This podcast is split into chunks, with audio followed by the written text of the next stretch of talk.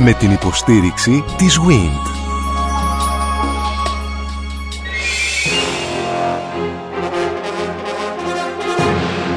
Γνωρίζοντας την ιστορία μας, Μικρασιατική καταστροφή.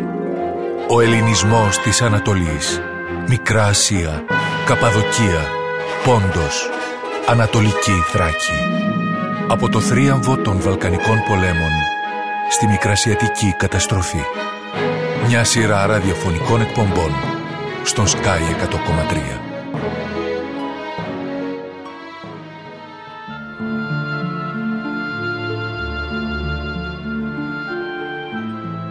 Ο Τζάιλς Μίλτον, στο βιβλίο του «Χαμένος Παράδεισος», Σμύρνη 1922, εκδόσεις Μίνωας, γράφει «Το θέαμα του τουρκικού υπηκού καθώς κάλπαζε στην προκυμαία ήταν αληθινά μεγαλοπρεπές.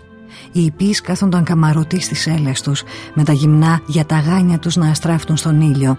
Φορούσαν μαύρα κυρκασιανά φέσχια που έφεραν το άστρο και την ημισέλινο. Καθώς κάλπαζαν, φώναζαν «Κόρκμα, κόρκμα, μη φοβάστε». «Μη φοβάστε».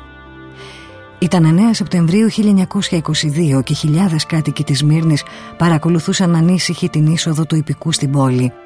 Στη βεράντα του περίφημου Sporting Club, μια παρέα Βρετανοί επιχειρηματίες σηκώθηκαν όρθιοι για να δουν καλύτερα την ιστορική σκηνή. Στις παρακείμενες ελληνικές αποθήκες, οι συσκευαστές και οι φορτοεκφορτωτές ξεχύθηκαν στην αποβάθρα. Ζήτου και μάλ φώναζαν, γεμάτη έξαψη, υμνώντας τον άντρα που σύντομα θα αποκτούσε την προσωνυμία Ατατούρκ. Η είδηση της άφηξης του τουρκικού στρατού εξαπλώθηκε ταχύτατα στην Αμερικανική παροικία του Παραδείσου, όπου ο δόκτωρ Αλεξάνδρ Μακλάχλαν παρακολουθούσε προσεκτικά την κατάσταση για να εντοπίσει πιθανά σημάδια αναταραχής. Ήψωσε την αστερόεσα στο κτίριο του κολεγίου ως μέτρο ασφαλείας και κατέστρωσε αμέσως σχέδια εκτάκτου ανάγκης. Παρ' όλα αυτά παρέμενε αισιόδοξος για τις εξελίξεις όταν ο Βρετανός πρόξενος Σερ Χάρι Λάμπ προσφέρθηκε να βοηθήσει στην ασφαλή απομάκρυνση των Αμερικανών πολιτών, ο Μακλάχλαν αρνήθηκε ευγενικά. «Πίστευα ότι δεν κινδυνεύαμε αν παραμέναμε στις θέσεις μας», θα γράψει αργότερα. Καθώς η μέρα προχωρούσε, η Σμύρνη κρατούσε την αναπνοή της. Η θριαμβευτική είσοδος του τουρκικού υπηκού ήταν η κατάληξη ενός σκληρού τριετούς πολέμου με την Ελλάδα – ενός πολέμου που διεξήχθη σε τουρκικό έδαφος και στον οποίο η Βρετανία και άλλες δυτικές δυνάμεις είχαν υποστηρίξει και εξοπλίσει τους Έλληνες. Τώρα υπήρχαν φόβοι ότι θα ακολουθούσαν αντίπεινα. Η Σμύρνη ήταν γνωστή σε όλο τον Ισλαμικό κόσμο για την πλειοψηφία του χριστιανικού πληθυσμού της και υπήρχαν ανησυχίες ότι ο προσφάτως νικητής τουρκικός στρατός θα επέδραμε στην πόλη, εξαπολύοντας την τρομερή οργή του επί των κεφαλών των άπιστων Σμυρνιών. Στο κάτω-κάτω η Σμύρνη ήταν μια πόλη που είχε προπολού στρέψει το βλέμμα της προς τα δυτικά, προς την Ελλάδα και τα ζεστά νερά του Αιγαίου. Δεν θύμιζε διόλου τις άγονες εκτάσεις της κεντρικής Ανατολίας από όπου είχε έρθει το τουρκικό υπηκό.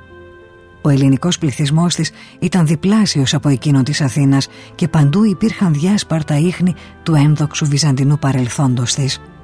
Στο ημίφος των κεριών των θολωτών εκκλησιών της Ορθόδοξοι ιερείς έψαλαν ύμνους στον Άγιο Πολύκαρπο που μαρτύρησε εδώ το δεύτερο αιώνα. Ακόμα και σε εκείνα τα πρώτα χριστιανικά χρόνια η Σμύρνη είχε άριστα διαπιστευτήρια. Ο Ευαγγελιστής Ιωάννης είχε ιδρύσει στην πόλη μία από τις επτά εκκλησίες της Μικράς Ασίας. Ως το 1922 ο χριστιανικός πληθυσμός της πόλης περιέλαμβανε Έλληνες, Αρμένιους, Λεβαντίνους, Ευρωπαίους και Αμερικανούς – Πολλοί φοβόντουσαν ότι το αποκαλυπτικό όραμα ολέθρου του Αγίου Ιωάννη θα γινόταν πραγματικότητα.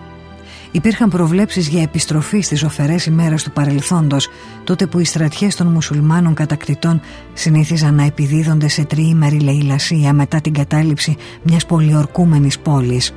Ωστόσο δεν υπήρξε ουσιαστική αντίσταση στον τουρκικό στρατό, ενώ ελάχιστοι κάτοικοι πίστευαν στα αλήθεια ότι η πόλη θα είχε τέτοια μοίρα. Οι Σμύρνοι θεωρούνταν από παλιά προπύργιο ανεκτικότητας, πατρίδα πολλών εθνοτήτων με κοινές προσδοκίες για το μέλλον και αλληλοεξαρτώμενες ζωές. Δεν προκαλεί έκπληξη το γεγονός ότι οι Αμερικανοί που έμεναν εδώ είχαν ονομάσει την παροικία τους Παράδεισο, στα τουρκικά Παραντί και Ζουλκουλού.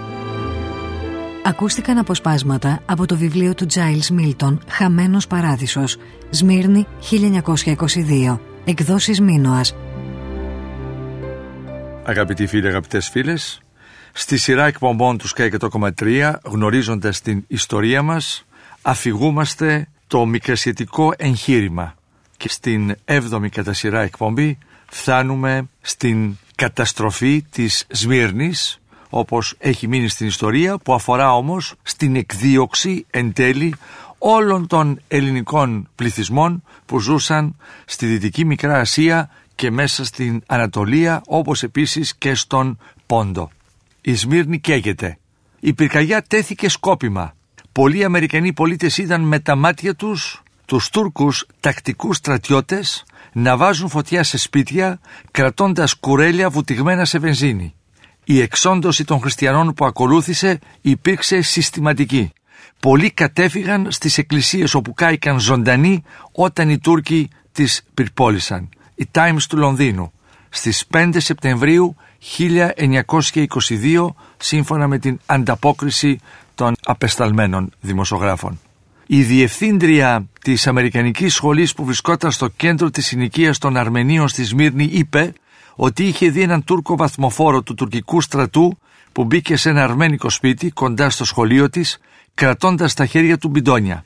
Λίγη ώρα αφότου βγήκε, οι φλόγες έζωσαν το σπίτι. Ρενέ Πιό, ο θάνατος της Μύρνης, Αθήνα 1992, σελίδα 40.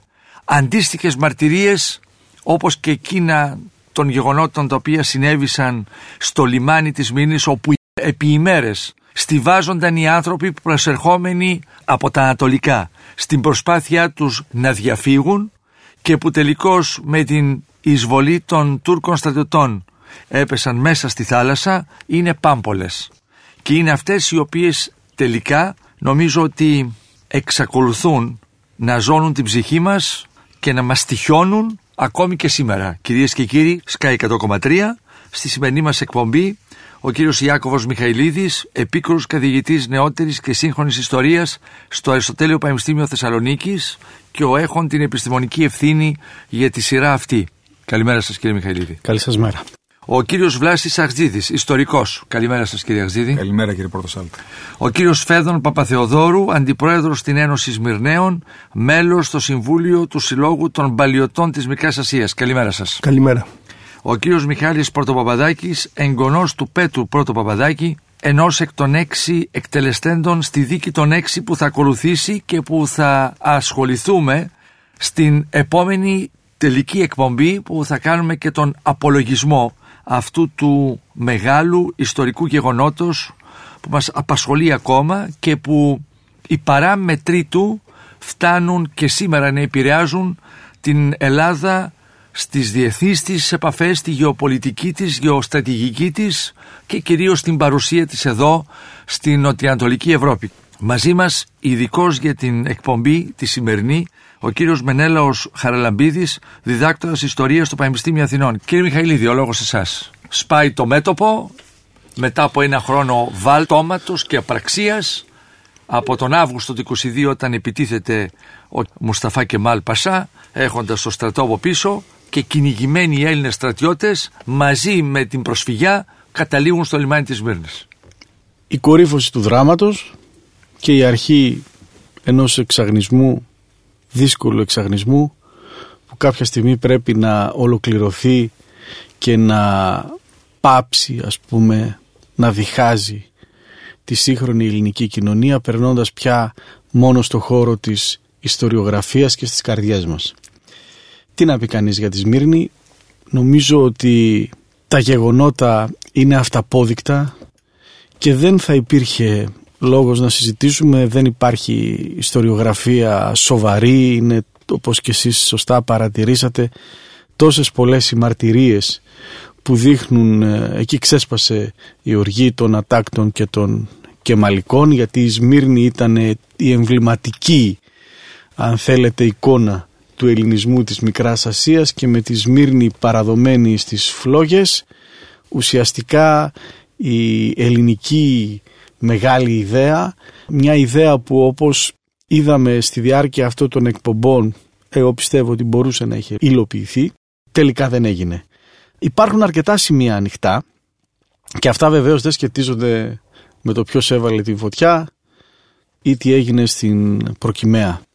Σχετίζονται και αυτά με τις οδυνηρές στιγμές της οπισθοχώρησης του ελληνικού στρατού ο οποίος δυστυχώς δεν μπόρεσε να διασφαλίσει έστω και υπό την κατάσταση που έφυγε μια ομαλή ε, διέξοδο των ανθρώπων ώστε να μπορέσουν ε, να διασωθούν οι περισσότεροι τέλος πάντων όσοι μπορούσαν από τους μικρασιάτες να φύγουν και να μην ε, μείνουν στα χέρια του Κεμάλ σφαγιαζόμενοι. Αυτό είναι ένα σημείο που πρέπει νομίζω να δει κανείς γιατί ο περισσότερος στρατός διαπεραιώθηκε στην απέναντι πλευρά στην Χίο και στα υπόλοιπα ελληνικά νησιά. Από τη Χερσόνησο της Ερυθρέας παρακάμπτοντας ουσιαστικά την ε, πόλη της Μύρινης. Και αυτό είναι ένα ε, ζήτημα στο οποίο για να είμαστε απολύτως ακριβείς πέρα από το τη δύσκολη συγκυρία στην οποία βρισκόταν ο σώζον αυτόν σωθήτο κάποια στιγμή γι' αυτό επιμένω ότι πρέπει να δούμε όλο το υλικό, το αρχιακό υλικό προκειμένου να είμαστε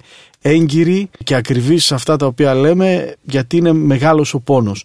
Εξετέθη σε ένα ακόμη μεγαλύτερο βαθμό κινδύνου ο πληθυσμός. Δηλαδή. Έμεινε ουσιαστικά ε, ανυπεράσπιστος. Στα χέρια των Τούρκων. Του πλειοψηφία στα χέρια των Τούρκων, ενώ ο ελληνικός στρατός στο μεγαλύτερο του μέρος έφυγε. Συνήθως φεύγει ο πληθυσμός και ακολουθεί ο ελληνικός στρατός. Αυτό είναι ένα ερώτημα και οι περισσότερες μαρτυρίες που έχουμε δηλαδή, πέρα ο, ο παρελισμό είναι όπως λέμε, σαν να εγκατέλειψε ο καπετάνιο στο καράβι πρώτος; Μέχρι σε ένα σημείο έγινε αυτό το πράγμα. Φαίνεται ότι έγινε, πρέπει να μάθουμε όμως γιατί.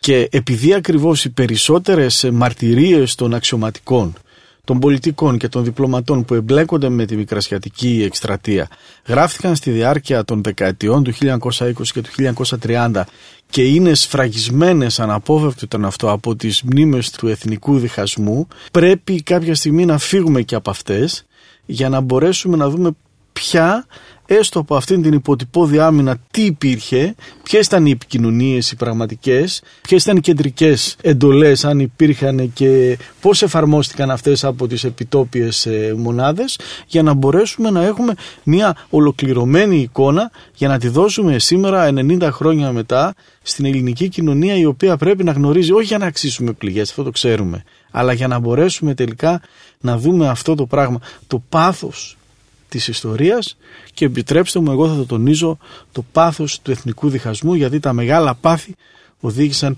και σε μεγάλες καταστροφές. Λοιπόν, συνεπώς η ιστορική του μέλλοντος, εσείς ως πιο ακόμη όριμος, αλλά και οι μαθητές σας κύριε Μιχαηλίδη που εντρυφούν από τώρα ως η νεότερη γενιά των ιστορικών που ελπίζουμε και υποθέτουμε ότι προφανώς έχουν ως άνθρωποι συνέστημα, προφανώς έχουν ψυχή, αλλά που όμως κάνουν την δουλειά τους ως αληθινοί επιστήμονες έχουν πολύ μεγάλο ρόλο στο να γράψουν αυτή την ιστορία αποκαθαρμένη από τα ψυχολογικά τα οποία αυτονόητα είναι για όλους τους ανθρώπους αλλά πρέπει όμως η ιστορία να έχει και μια ματιά οριμότητας που μπορεί να συνάδει πιο πολύ με τη λογική παρά με την ψυχή. Έτσι είναι απολύτως και εμείς οφείλω να το πω ότι προετοιμάζουμε ένα τέτοιο έργο. Προσπαθούμε να συγκεντρώσουμε το σύνολο των διαθέσιμων αρχιακών μαρτυριών, ό,τι βιβλιογραφία διαθέσιμη υπάρχει, να εντοπίσουμε όλες αυτές τις πηγές, ούτως ώστε να παρουσιάσουμε ένα ολοκληρωμένο έργο κάποια στιγμή στην ελληνική κοινωνία για τα γεγονότα αυτά. Κύριε Παπαθεοδόρου, τι λένε οι δικές σας μαρτυρίες πια από τους παππούδες και τους να, προγόνους. Ναι, κύριε Πρωτοσάλτε, νομίζω ότι σαφώς η ιστορία μπορεί να προσθέσει πολλά. Η έρευνα ιστορική. Ε, όμως είναι δεδομένο ότι ο ελληνισμός της Μικρασίας εγκαταλείφθηκε από το στρατό και όχι μόνο από το στρατό και από τη διοίκηση που είχε διοριστεί στη Σμύρνη για την περιοχή. Ο στρατός βέβαια, από ό,τι τουλάχιστον μαθαίνουμε από τα στοιχεία, ήταν σε διάλυση όταν έφτασε στη Σμύρνη και στην περιοχή πολλοί εχμαλωτίστηκαν λίγο έξω από τη Σμύρνη σε κατάσταση διάλυσης. Η Σμύρνη είχε γεμίσει όχι μόνο από τους ίδιους τους Σμυρνιούς, γιατί κεγόντουσαν τα σπίτια τους, η προκυμαία, αλλά και από πρόσφυγες που ερχόντουσαν από όλη την περιοχή, την ευρύτερη, τα ενδότερα της ε, Μικράς Ασίας. Δεν τίθεται θέμα του χαρακτηρισμού όπως ορισμένοι προσπαθούν να πούν αν ήταν συνοστισμός ή κάτι άλλο κτλ. Είναι προφανές τι έγινε στη Σμύρνη. Έγινε μια μαζική σφαγή, μια μαζική καταστροφή μιας εθνότητας. Ή μάλλον δύο εθνοτήτων αν θέλετε γιατί και οι Αρμένοι υπέστησαν τα ίδια με τους Έλληνες. Ορίστε κύριε Αρτζίδη. Είναι αλήθεια ότι μια από τις πιο σκοτεινές σελίδες της νεοελληνικής ιστορίας έως σήμερα, γιατί ακόμα οι ιστορικοί δεν έχουν συμφωνήσει πάνω σε αυτό, είναι τι συνέβη στην Σμύρνη και σε όλη την Ιωνική παραλία μετά το τέλος του Ελληνοτουρκικού πολέμου, μετά την αποχώρηση δηλαδή του ελληνικού στρατού. Και βεβαίως το ερώτημα, όπως πολύ ωραία τέθηκε, είναι γιατί ο ελληνικός στρατός εγκατέλειψε ουσιαστικά τον άμαχο πληθυσμό στο έλεος των Τζετών. Νομίζω η απάντηση είναι απλή. Από το Μάρτιο ήδη του 22 η κυβέρνηση είναι προσανατολισμένη στην απαγκίστρωση. Αυτός είναι ο στόχος της. Δεν της δίνεται η ευκαιρία να απαγκιστρωθεί. Γι' αυτό ακριβώς δεν έχει αυτό που θα λέμε με τη σύγχρονη γλώσσα το plan B, δηλαδή το σχέδιο Β σε περίπτωση ότι αν κάτι πάει στραβά. Γι' αυτό δεν οχύρωσε τη Σμύρνη, γι' αυτό δεν προέβλεψε την άμυνα της Ιωνικής παραλίας, δηλαδή του Ατζακίου Σμύρνης που έδινε η συνθήκη της Λοζάνης. Ποιο ήταν το πνεύμα που κυριαρχούσε στην ελίτ εκείνης της εποχής; Βγαίνει πάρα πολύ χαρακτηριστικά από μια επιστολή που στέλνει ο πρίγκιπας Ανδρέας στον Ιωάννη Μεταξά από τη Σμύρνη στις 19 Δεκεμβρίου του 1921, όπου του λέει τα εξής. Απέσιοι πραγματικός είναι οι εδώ Έλληνες εκτός ελαχίστων. Θα άξιζε πράγματι να παραδώσουμε τη Σμύρνη στον Κεμάλ για να τους πετσοκόψει όλους αυτούς τους αχρίους, οι οποίοι φέρονται ούτω κατόπιν του φοβερού αίματος οπερεχήσαμε εδώ. Πρέπει να γίνει κάτι το ταχύτερο για να απαλλαχθόμεν του εφιάλτου της Μικράς Ασίας. Δεν γνωρίζω τι πρέπει να γίνει, Πρέπει όμως να πάυσουμε μπλοφάροντες και να αντιμετωπίσουμε την κατάσταση ή απραγματικός είναι. Διότι επιτέλους τι είναι καλύτερον, να πέσουμε στην θάλασσα ή να φύγουμε πρώτου λουτρού. Τα, τα αναγράφεις στο προσωπικό του ημερολόγιο Ιωάννης Μεταξά. Αυτό από μόνο του δείχνει το τι ακριβώς συνέβη.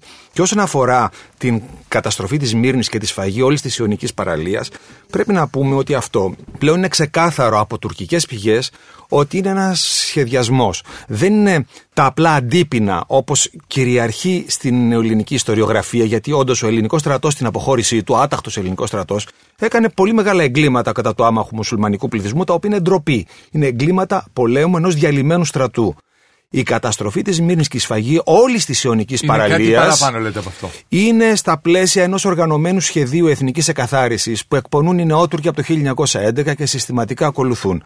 Έχουμε ένα βιβλίο που βγήκε και αποσύρθηκε πάρα πολύ νωρίς, αλλά το έφερε στο φως ένας Τούρκος δημοσιογράφος στην ε, εφημερίδα Ζαμάν πέρσι το Μάιο του Φαλή Χρυφκή Ατάι, του δεξιού χεριού του Μουσταφά Κεμάλ Πασά. Γιατί εμείς κάψαμε τη Σμύρνη αναρωτιέται ο Ρίφκι και απαντάει ο ίδιος. Κάψαμε τη Σμύρνη γιατί μόνο έτσι πιστεύαμε ότι εκείνη την εποχή θα απαλλασσόμασταν οριστικά από την παρουσία των Ελλήνων στην περιοχή αυτή. Αν έμεναν τα σπίτια τους, τα μαγαζιά τους και οι εκκλησίες τους, είναι πολύ πιθανό ότι δεν θα μπορούσε τίποτα να τους ξεριζώσει από τη γη αυτή. Δεν είναι τυχαίο ότι ο Μουσταφά και Μαλπασά παραδίδει τη διοίκηση της Μύρνης σε έναν από τους πιο αιμοβόρους νεότουρκους, που είναι σαφές τον Ουρεντίν Πασά, ο οποίος τι κάνει; Αμέσως την επαύριο παραδίδει τη Σμύρνη στο στρατό και στους άτακτους γιατί και στρατιωτικοί κάνανε τις ε, σφαγές και βγάζει το διάταγμα το περίφημο που λέει ότι όποιος δεν εγκαταλείψει την περιοχή την καταληφθήσα έως τις 30 Σεπτεμβρίου του 1922 θα σταλεί στα μετόπισθεν. Και ήδη ξεκίνησε από τα Μοσχονίσια, το Αϊβαλί, την Φώκια, την Πέργαμο, ένα μαζικό κύμα εκτέλεσης όλων των νέων ανδρών. Γι' αυτό και οι πρόσφυγες. Σε μεγάλο βαθμό αυτοί που ήρθαν, στην Ελλάδα γυναικόπαιδα. ήρθαν γυναικόπαιδα, δεν ήρθαν όριμοι άνδρες. Αυτό είναι το σχέδιο. Και ο, ο Τούρκος δημοσιογράφος της Ζαμάν καταλήγει δεν ξέρω πάντως αν αυτό που συνέβη τότε στη Σμύρνη Μπορεί να υποθεί γενοκτονία, αλλά σίγουρα ήταν εθνική εκαθάριση. Μάλιστα. Κύριε Χαρλαμπίδη. Ναι, απλά τώρα διατρέχοντας περιπτώσει της υποχώρησης, είναι ένα πολύ χαρακτηριστικό παράδειγμα. Υπήρξε η πόλη των Βουρλών, μία από τις μεγαλύτερες πόλεις με ισχυρό ελληνικό στοιχείο, περίπου 30.000 Έλληνες κάτοικοι. Όλες τι επόμενες δεκαετίες δημιουργήθηκε μια φιλολογία για την ηρωική αντίσταση των βουλιωτών απέναντι στα στρατεύματα του Κεμάλ. Είναι γνωστό ότι πέρασε ο πλαστήρας συντεταγμένα από τα βουρλά προσφέρθηκε να βοηθήσει του κατοίκου να φύγουν μαζί του για να προσεγγίσουν τα ελληνικά πλοία στον κόλπο. Όμως εκεί υπήρχε μία άρνηση, υπήρχε μία παρέμβαση της τοπικής ελληνικής κοινότητας, των προχόντων, ας το πούμε, της ε, περίοδου, οι οποίοι είχαν κάνει σε ένα συμβολικό τελετουργικό αρκετούς μήνες πριν, στην κεντρική πλατεία των Βρουλών, ορκιζόμενοι οι μεν στο Ευαγγέλιο και οι, οι μουσουλμάνοι στο Κοράνι, είχαν υποσχεθεί ότι οι μεν θα προστατεύσουν τους δε απέναντι σε οποιοδήποτε στράτευμα κυριαρχή. Οι Έλληνες το έπραξαν σε μεγάλο βαθμό την περίοδο της αποχώρησης των τουρκικών δυνάμεων. Όταν άρχισαν να προσεγγίζουν την πόλη, μάλλον άρχισε να υποχωρεί ο ελληνικός στρατός, δημιουργήθηκαν τα γνωστά καραβάνια των κατοίκων. αυτοί που εμπόδισαν τους κατοίκους να φύγουν από την πόλη των Βουρλών και τους υποχρέωσαν ουσιαστικά να κάτσουν να υπερασπιστούν με τα όπλα την πόλη, ήταν οι τοπικοί προύχοντες, οι οποίοι έχοντας μία άδεια πόλη δεν είχαν διαπραγματευτική ισχύ απέναντι στην καινούργια κατάσταση που θα δημιουργούταν. Αυτά σύμφωνα με τις μαρτυρίες του Μιλιόρη που ήταν βουλιώτης και στρατικό, αν θυμάμαι καλά, του ελληνικού στρατού. Οπότε η επιχείρηση του Πλαστήρα να διασώσει τους βουρλιώτε αποτυχάνει λόγω της παρέμβασης αυτής. Οι βουρλιώτε θα μείνουν στα βουρλά, θα εξοπλιστούν από τα όπλα του ελληνικού στρατού που υποχωρούσε και θα δώσουν μία μάχη, απέλπιδα μάχη, για τρεις ή τέσσερις μέρες. Ουσιαστικά θα σφαγιαστούν μέχρι τελευταίου, γι' αυτό τους 30.000, 33.000 των Ελλήνων στα βουρλά θα διασωθούν πάρα πολύ λίγοι και θα έρθουν κυρίως στην Αθήνα αργότερα. Κύριε Πορτοπαπαδάκη, έχετε εσείς παρατήρηση έως τώρα για αυτά τα οποία έχουμε εξιστορήσει; Όχι, όχι, εγώ εννοούσα αργότερα να μιλήσω για τους πρόσφυγες που ήρθαν στην Ελλάδα. Μάλιστα. Λοιπόν, ορίστε κύριε Παπαθεοδόρου. Θα ήθελα να προσθέσω Ναι. ότι ανάλογα φαινόμενα με αυτά των σφαγών της Μήνης έγιναν και στις άλλες παράκτιες περιοχές της Μικράς Ασίας.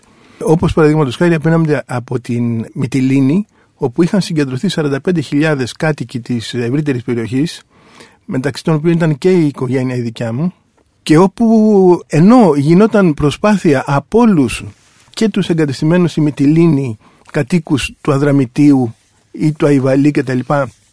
να σταλούν πλοία τα Πρέπει οποία, να τους υπήρχαν, πάρουν, να τους φέρουν. τα οποία υπήρχαν ο εκεί γενικός διοικητής ο Έλλην λέγοντας ότι εφαρμόζει τις εντολές της κυβέρνησης δεν επέτρεψε να αποπλέψει κανένα από τα 80 πλοία που υπήρχαν και θα μπορούσαν να σώσουν αυτόν τον πληθυσμό. Έτσι μέσα σε ένα διάστημα μιας περίπου εβδομάδας αποδεκατίστηκε αυτός ο πληθυσμός από τις σφαγές των α, α, Τσέτιδων αλλά και του Τοπάλος ο οποίος έφτασε εντωμεταξύ με τα οργανωμένα τακτικά στρατεύματα του Κεμάλ. Κλείνοντας, κύριε Αχτζίδη, παρακαλώ πολύ, υπενθυμίστε τον αριθμό που έχετε πει σε προηγούμενες εκπομπές από το σύνολο 2,5 εκατομμυρίων που ήταν ο συνολικός πληθυσμός. Ξέρουμε ότι Μικρά το Ασία. 1914 ο ελληνισμός στην Μικρά Ασία, Ιωνία, Βυθινία, Πόντο, Καπαδοκία και Ανατολική Θράκη είναι της τάξης των 2,2 εκατομμυρίων. 400.000 στην Ανατολική Θράκη μαζί με την Κωνσταντινούπολη και 1,8 στη Μικρά Ασία. Είναι οι πιο ήπιοι πληθυσμοί. Πιθανόν είναι και μεγαλύτερα τα νούμερα. Από αυτούς λοιπόν υπολογίζουμε ότι 1,5 εκατομμύριο ήρθαν στην Ελλάδα. Υπολογίζουμε θεωρητικά. Πάντως θα καταμετρηθούν ως πρόσφυγες το 1928 που έχουμε την μόνη έτσι καταμέτρηση των προσφύγων 1,25 εκατομμύρια.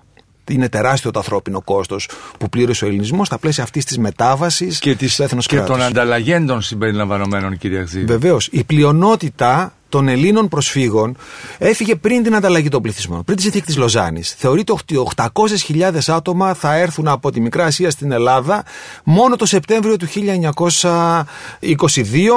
Βεβαίως θα διασωθούν πάλι, να σας πω, όχι με τη μεσολάβηση της ελληνικής κυβέρνησης, αλλά με τη μεσολάβηση ενός Αμερικανού ιεραπόστολου, του Άννα Τζέκινς, ο οποίος θα μεσολαβήσει και θα επιτρέψει ο Κεμάλ έτσι να έρθουν πλοία χωρίς σημαία για να παραλάβουν τους πρόσφυγες. Λέγοντας ότι αν δεν γίνει αυτό θα κατασφάξω τον πληθυσμό μέχρι νηπιού. Και τα αναφέρει ο Τζέκινς.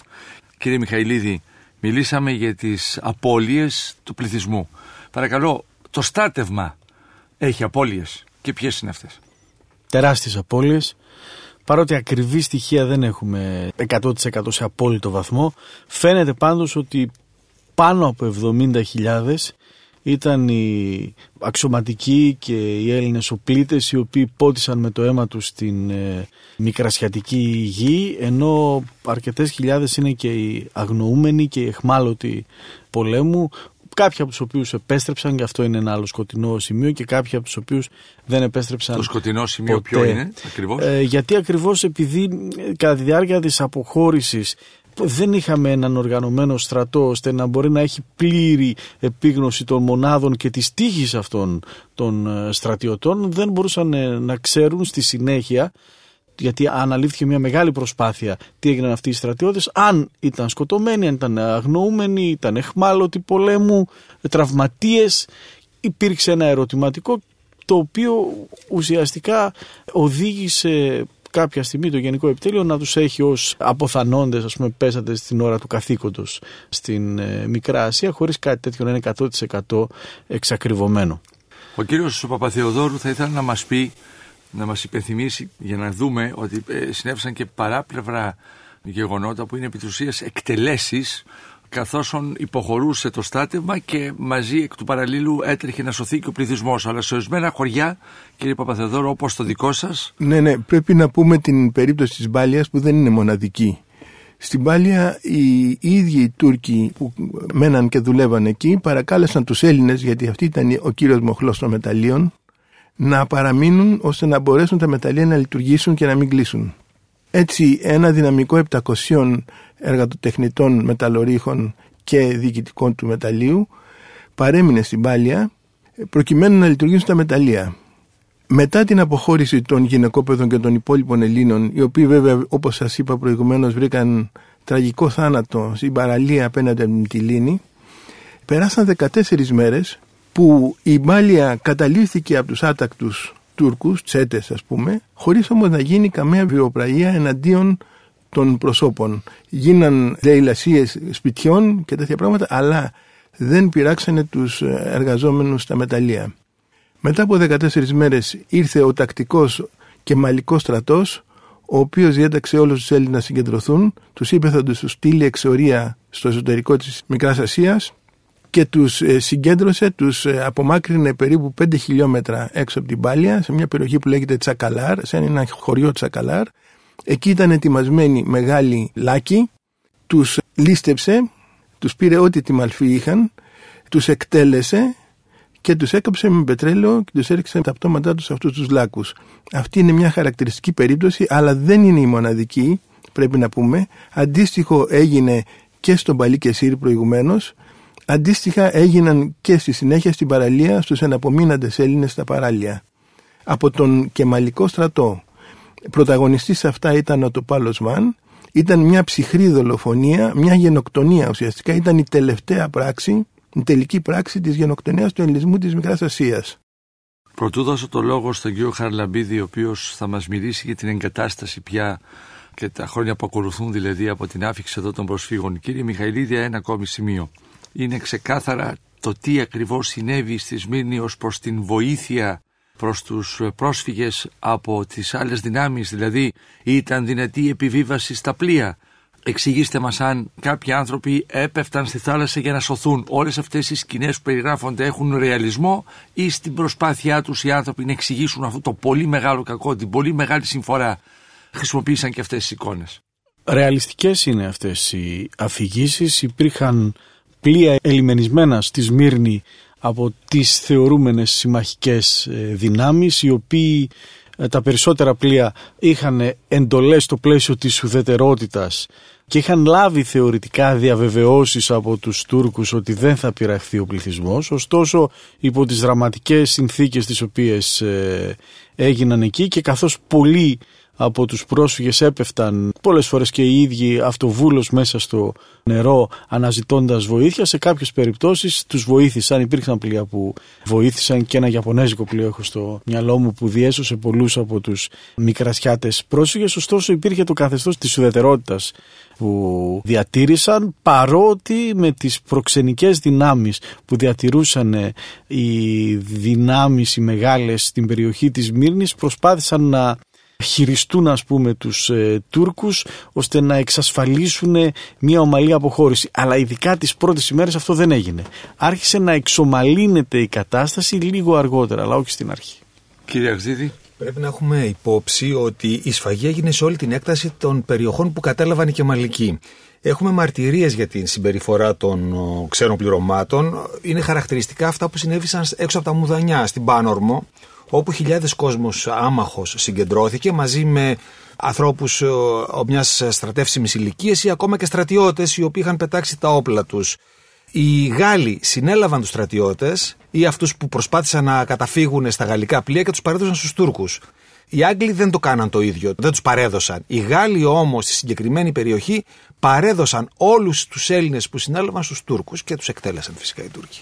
Και Χαρλαμπίδη, μετά από πολλές δεκαετίες αυτό που μπορώ να θυμηθώ αλλά και είναι και το πλέον χαρακτηριστικό για να νιώσει κανείς τι θα πει προσφυγιά έστω εξ αποστάσεως θέλω να πω από το ίδιο το γεγονός είναι αυτές οι ανακοινώσεις που τις ακούγαμε ακόμη και στη δεκαετία του 80 από τη δημόσια κατοική ραδιοφωνία με τις ανακοινώσεις όπου συγγενείς αναζητούσαν μέσω ερθού σταυρού πρόσωπα της οικογένειάς τους που είχαν χαθεί στη μικρασιατική καταστροφή.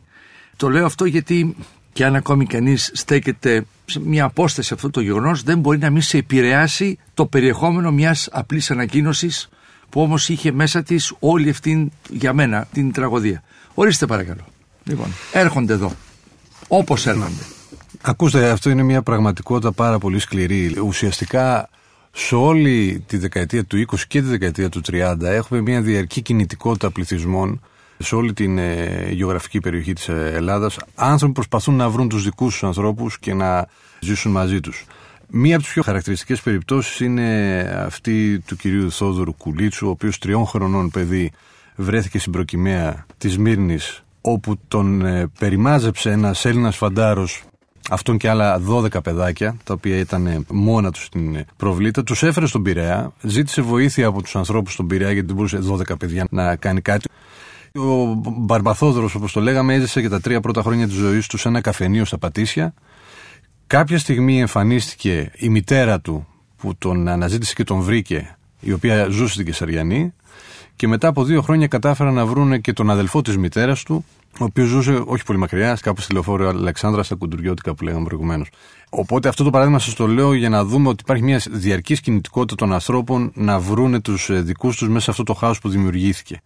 Τώρα, σε ό,τι έχει να κάνει με την εγκατάσταση των προσφύγων στην Ελλάδα, είναι ένα τεράστιο ζήτημα. Ουσιαστικά η Ελλάδα που προκύπτει μετά το 2022 είναι μια άλλη χώρα σε όλους τους τομείς, στην οικονομία, στην κοινωνία, στην πολιτική, στα πάντα. Στον πολιτισμό, Στον πολιτισμό, στην σε όλα, καθημερινότητα. σε όλα. σε όλα, ναι. Αυτό που μπορούμε να δούμε είναι ότι όπως στην απέναντι πλευρά της θάλασσας μπαίνουμε σε μια διαδικασία εθνικής ομογενοποίησης, το ίδιο γίνεται και από την εδώ πλευρά με την αύξηση των προσφύγων. Ουσιαστικά έχουμε και την ανταλλαγή των πληθυσμών. Φεύγουν οι μουσουλμάνοι, οι 400.000 μουσουλμάνοι της Ελλάδας και ακολουθούν την αντίστοιχη διαδρομή. Και έχουμε πλέον την εγκατάσταση εκατοντάδων χιλιάδων προσφύγων σε περιοχές, κυρίως στην Βόρειο Ελλάδα, που υπήρχε ένα μοσαϊκό εθνοτήτων όπου αρχίζει και πλέον κυριαρχεί το ελληνικό στοιχείο.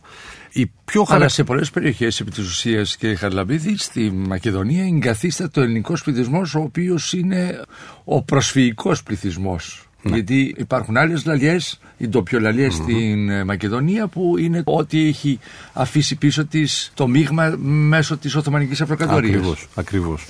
Το πιο χαρακτηριστικό παράδειγμα της μεγάλης ανατροπής που δημιουργείται στην ελληνική κοινωνία από την αύξηση των προσφύγων είναι η πρωτεύουσα. Η Αθήνα και ο Πειραιάς σε δεύτερο επίπεδο. Είναι χαρακτηριστικό ότι στην απογραφή του 1920 στην Αθήνα κατοικούσαν 297.000 άτομα. 8 χρόνια μετά ο πληθυσμός προσέγγισε τις 460.000, εκ των οποίων οι 130.000 ήταν πρόσφυγες. Μόνο και μόνο αυτό το δεδομένο μας δείχνει μια πλήρη ανατροπή. Δηλαδή η Αθήνα μέσα σε 6-7 χρόνια ουσιαστικά διπλασίασε τον πληθυσμό της. Αυτή είναι μια τεράστια αλλαγή σε τόσο σύντομο χρονικό διάστημα. Η τακτική που ακολούθησαν οι ελληνικές κυβερνήσεις είχε να κάνει με την χωροταξική, ας το πούμε, απομόνωση, ίσως να μην είναι η κατάλληλη λέξη, το χωροταξικό διαχωρισμό παλαιών και νέων κατοίκων. Είναι γνωστό ότι όλοι οι μεγάλοι τουλάχιστον προσφυγικοί συνοικισμοί δημιουργούνται Στις σε παρυφές μια, της πόλης. ναι, σε μια ακτίνα από το οικιστικό σώμα της πόλης. Είναι ακτίνα ασφαλείας, κύριε Χαρλαμπίδη, ή δεν πρέπει να το λέμε αυτό; Ακούστε, ακτίνα ασφαλείας από την άποψη προσπάθησαν να μειώσουν όσο γίνεται το συγχρονισμό προσφύγων και παλαιοελαδιτών. Στην αγορά, στη γειτονιά κτλ. Δηλαδή, η Κεσαριανή, ο Βύρονα δεν ήταν ενωμένη με την Αθήνα όπως είναι σήμερα. Στο Παγκράτη τελειώνει η πόλη. Και η πόλη άρχισε ακόμη και το νέο Παγκράτη που ονομαζόταν, δηλαδή ο πρώτος προσφυγικός οικισμός που έγινε στην Αθήνα, που ήταν ο μετέπειτα Βύρονα, ήταν διακριτός από το υπόλοιπο Παγκράτη. Ήταν άλλωστε ανοιχτή ακόμη η Παραπόταμη και ο Ηρυδανό και ο Ηλισσό στην ε, περιοχή. Στη Νέα Ιωνία, εκεί στα Στη Νέα Ιωνία, ναι. συμβαίνει το ίδιο. Είναι πάλι η ίδια στη Νέα Φιλαδέλφια. Δηλαδή Ναι, είναι πάλι με τον απομακρυσμένες ίδιο τρόπο περιοχές. Είναι απομακρυσμένες περιοχές. Δεν συνδέονται γίνεται η δηλαδή. εγκατάσταση. Ναι, δεν συνδέονται οικιστικά. Εκεί ακόμη περισσότερο είναι πιο έντονο το στοιχείο. Δεν συνδέονται Όπου οικιστικά. ακούμε νέα πάντως, στον τίτλο μιας συνοικίας, όλες αυτές είναι προσφύγικες. Από τη προσφυγικές. Νέα Σμύρνη μέχρι την. Νέα ε, Ιωνία, η Κοκκινιά, η Καλυθέα σε ένα μεγάλο βαθμό, αν και προπήρχε ως συνοικία, ουσιαστικά το μεγάλο κομμάτι του πληθυσμού της είναι το προσφυγικό, κυρίως πόντι πρόσφυγες. Και αυτή η αλλαγή, σε ό,τι έχει να κάνει με την ανθρωπογεωγραφία, στο πούμε, της πόλης, είχε πάρα πολλές επιπτώσεις βέβαια και στην καθημερινότητα στην πόλη. Είναι γνωστό ότι οι πρόσφυγες είναι άνθρωποι που έχουν έναν άλλο πολιτισμό και μια άλλη κουλτούρα πίσω τους. Ένα βασικό χαρακτηριστικό για να καταλάβουμε τις διαφορές είναι ότι αυτά τα στοιχεία που διαφοροποιούσαν τους πρόσφυγες στη Μικρά Ασία, δηλαδή η γλώσσα, η θρησκεία και η εθνότητα, πλέον πάβουν εδώ να είναι διαφορετικά στοιχεία.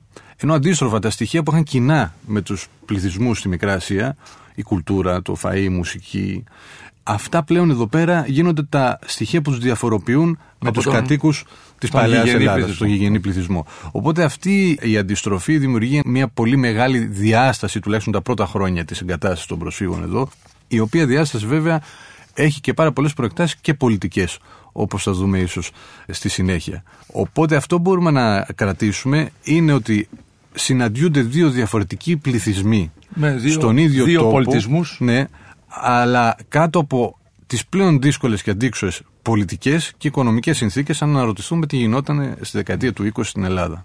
Και πότε αρχίσει η όσμωση, κύριε Χαρλαμπίδη, πότε προκύπτουν οι πρώτοι μεικτοί γάμοι για να έρθουν και οι απόγονοι; Ακούστε, αν θέλουμε να αναζητήσουμε κάτι τέτοιο σε μαζικό επίπεδο, θα πρέπει να περιμένουμε μία άλλη καταστροφή για να δούμε την ε, όσμωση των δύο πληθυσμιακών ομάδων, που είναι η καταστροφή της κατοχής. Κυρίως στην Αθήνα, αυτό μπορούμε να το πούμε με σιγουριά για την περίπτωση της Αθήνας, η περίοδος της κατοχής θα δοκιμάσει όλο τον πληθυσμό και κυρίως βέβαια τους προσφυγικούς πληθυσμούς που μόλις πριν 18 χρόνια είχαν υποστεί την ε, μικρασιτική καταστροφή. Όλη αυτή η δοκιμασία της κατοχής και βέβαια το αντιστασιακό κίνημα που δημιουργήθηκε λειτουργήσε ομογενοποιητικά, δηλαδή απάλληψε πολλές από τις διαχωριστικές Από το 50 γραμμές. και μετά. Βέβαια, εκεί πέρα υπάρχει ένα άλλο τεράστιο ζήτημα. Από το 50 και μετά πλέον οι πρόσφυγες δεν είναι καινούργιοι κάτοικοι της Αθήνας. Έχουμε τα μαζικά κύματα εσωτερικής μετανάστευσης. Οπότε είναι πλέον άλλοι οι καινούργιοι κάτοικοι της πόλης. Οπότε και αυτό συμβάλλει στο να διαγραφούν, ας το πούμε με αυτόν τον τρόπο, κάποιες διαχωριστικές γραμμές Ναι. που υπάρχουν. Όπου από το 50 και μετά ορισμένοι εκ των προσφύγων πια στέκονται και οικονομικά στα πόδια τους, έτσι δεν είναι, δηλαδή έχουν προοδεύσει ήδη. Σαφώς. Παρά τα όσα έχουν προηγηθεί εννοώ με, Ναι, τον, ναι, ναι. ε, με τον πόλεμο και τον εμφύλιο στη συνέχεια. Ακούστε, πλέον λόγω της δεκαετίας του 40, δηλαδή την κατοχή και το εμφύλιο, για την Αθήνα να μιλήσουμε κυρίως για τα Δεκεμβριανά, η διαφοροποίηση δεν είναι τόσο πολιτισμική όσο είναι πολιτική. Πλέον οι προσφυγικές συνοικίες της Αθήνας διώκονται λόγω των πολιτικών τους φρονημάτων, γιατί είναι γνωστό ότι ταυτίστηκαν σχεδόν απόλυτα με το ΕΑΜ. Οπότε δεν είναι αυτή η διαφορά του πρόσφυγα προς τον παλαιολαδίτη που δημιουργεί το χάσμα, είναι κυρίως το καινούριο διχαστικό χάσμα του δεξιού και του αριστερού κατά τη δεκαετία του 50. Το οποίο κουβαλάει μέσα α, μικρές μπάμπουσκες που έρχονται από τον διχασμό του 20 κύριε Χαρλαμπίδη. Ναι, και βέβαια. Είναι χαρακτηριστικό ότι αν κάποιος μπει στη διαδικασία να την άχαρη βέβαια και πολύ κοπιαστική να δει τους νεκρούς από τις εμφύλιες συγκρούσεις τελευταίο χρόνο της κατοχής στην Αθήνα αλλά και στα Δεκεμβριανά, θα παρατηρήσει ότι η πλευρά της εθνικής κυβέρνησης, μάλλον να το θέσω, η αντιαμική πλευρά στην κατοχή έχει ένα συντριπτικό ποσοστό παλαιολαδιτών στα θύματα της, ενώ αντίστοιχα η πλευρά η ιαμική έχει επίσης συντριπτικό ποσοστό προσφύγων στα θύματα της που καταγράφονται. Αυτή είναι μια πολύ χαρακτηριστική εικόνα που έχουμε, που μας δείχνει πώς ο διχασμός ανάμεσα σε Βενιζελικούς και αντιβενιζελικούς περνά και μετασχηματίζεται την περίοδο της κατοχής, την περίοδο της κρίσης, της τομής, παίρνει μια καινούρια μορφή και πώς αυτή η μορφή θα συνεχίσει από εκεί και πέρα στις επόμενες δεκαετίες.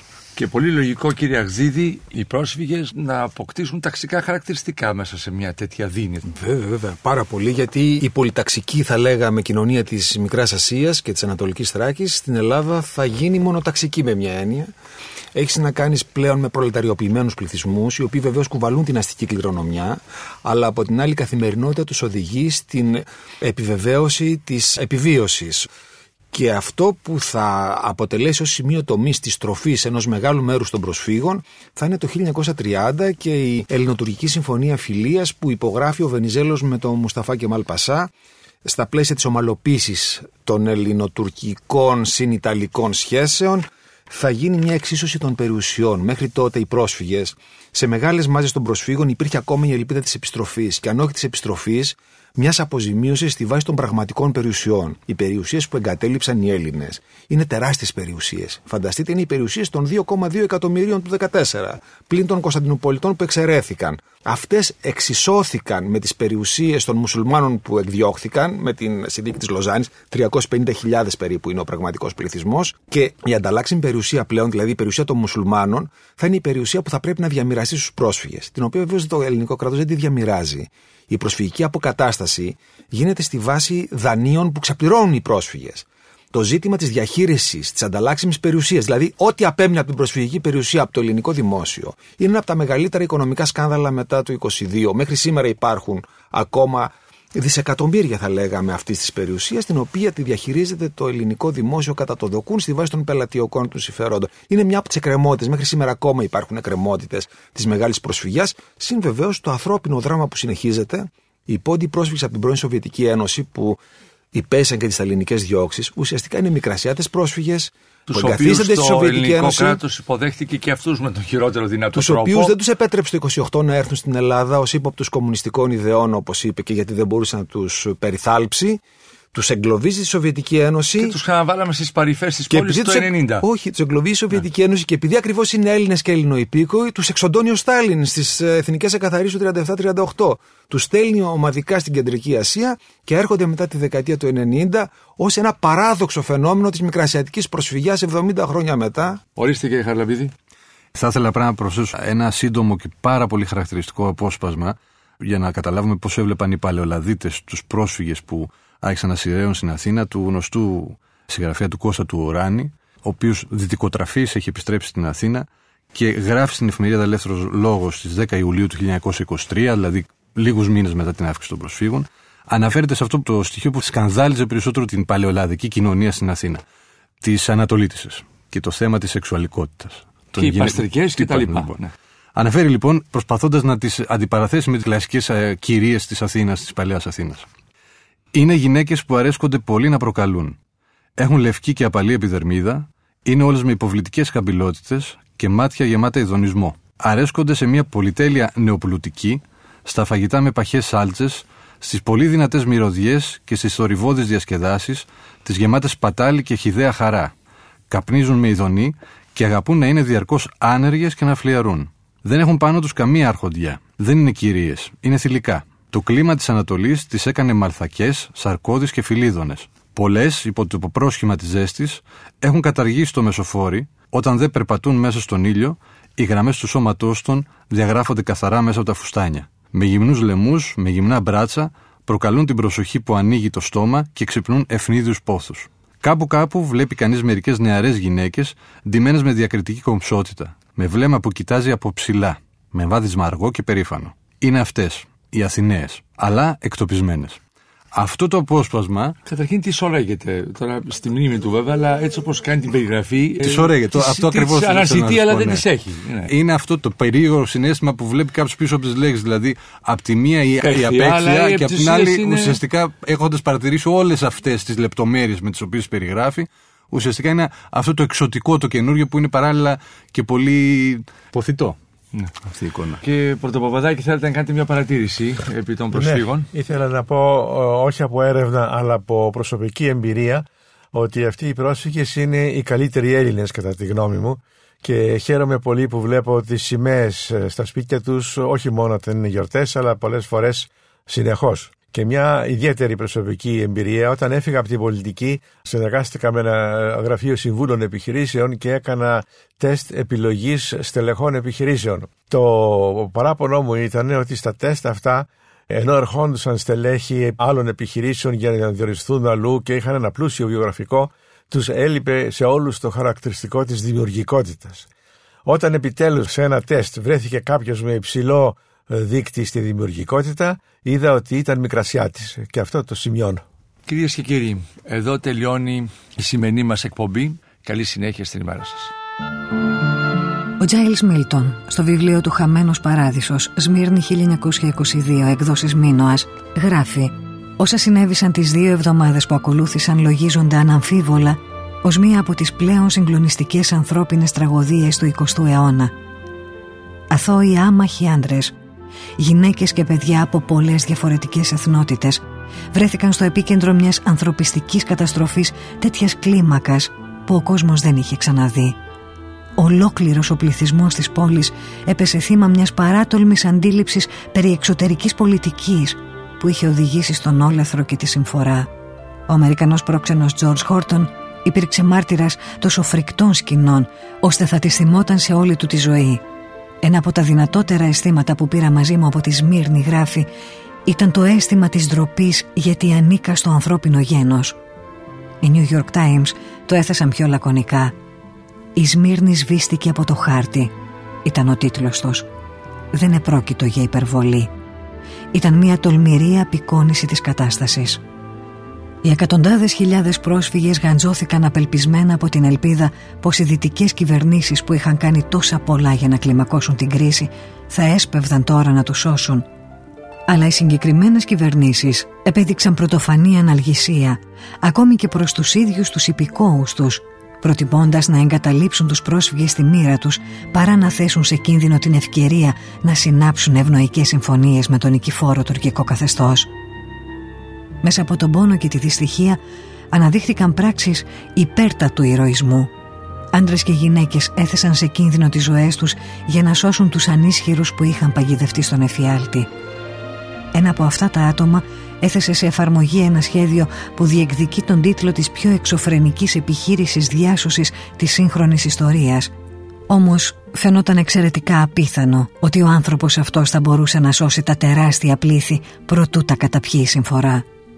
Κανείς δεν ήταν σε θέση να αποτρέψει την ακόμη μεγαλύτερη κρίση που ακολούθησε την καταστροφή της Μύρνης. Σχεδόν δύο εκατομμύρια άνθρωποι εγκλωβίστηκαν σε μια καταστροφή πραγματικά επικών διαστάσεων. Μια κρίση η οποία συγκλώνησε Ευρώπη και Αμερική, επιφέροντας την πτώση δύο κυβερνήσεων. Την ώρα που οι οικογένειες εκδιώκονταν βίαια από τις πατρογονικές τους αιστείες και δύο χιλιάδες χρόνια χριστιανικού πολιτισμού στη Μικρά Ασία γνώριζαν βίαιο τέλος, μια δραστήρια νέα χώρα γεννιόταν. Από τις τάχτες της Μύρνης ξεπίδησε η σύγχρονη τουρκική δημοκρατία του Κεμάλα Τουρκ. Τα γεγονότα του Σεπτεμβρίου του 1922 δεν θα αργούσαν να γίνουν άλλο ένα κεφάλαιο της ιστορίας. Ωστόσο η καταστροφή της Μύρνης εξακολουθεί να στοιχιώνει καθημερινά μια χούφτα ανθρώπους που όλοι τώρα διάγουν την ένατη δεκαετία της ζωής τους. Ακούστηκαν αποσπάσματα από το βιβλίο του Giles Μίλτον «Χαμένος Παράδεισος» Σμύρνη 1922 Εκδόσεις Μίνωας Εάν σας άρεσε το ραδιοφωνικό ντοκιμαντέρ που μόλις ακούσατε, μπείτε στο sky.gr κάθετος podcast και γίνετε συνδρομητής. Περιμένουμε όμως και τα σχόλιά σας ή ακόμα καλύτερα την κριτική σας στα iTunes. Η δική σας κριτική στα iTunes θα βοηθήσει και άλλους Έλληνες σε όλο τον κόσμο να ανακαλύψουν τα νέα podcasts του Sky και να γνωρίσουν την ιστορία μας. Κυρίες και κύριοι, γεια σας. Για την εκπομπή συνεργάστηκαν Παρουσίαση Άρης Πορτοσάλτε Παραγωγή Τζένι Πουπολίδου Επιμέλεια εκπομπής Αθανασία Χατζή Η ηχογράφηση και η τεχνική επεξεργασία έγινε από τους ηχολήπτες του Sky 100,3 Με την υποστήριξη της WIND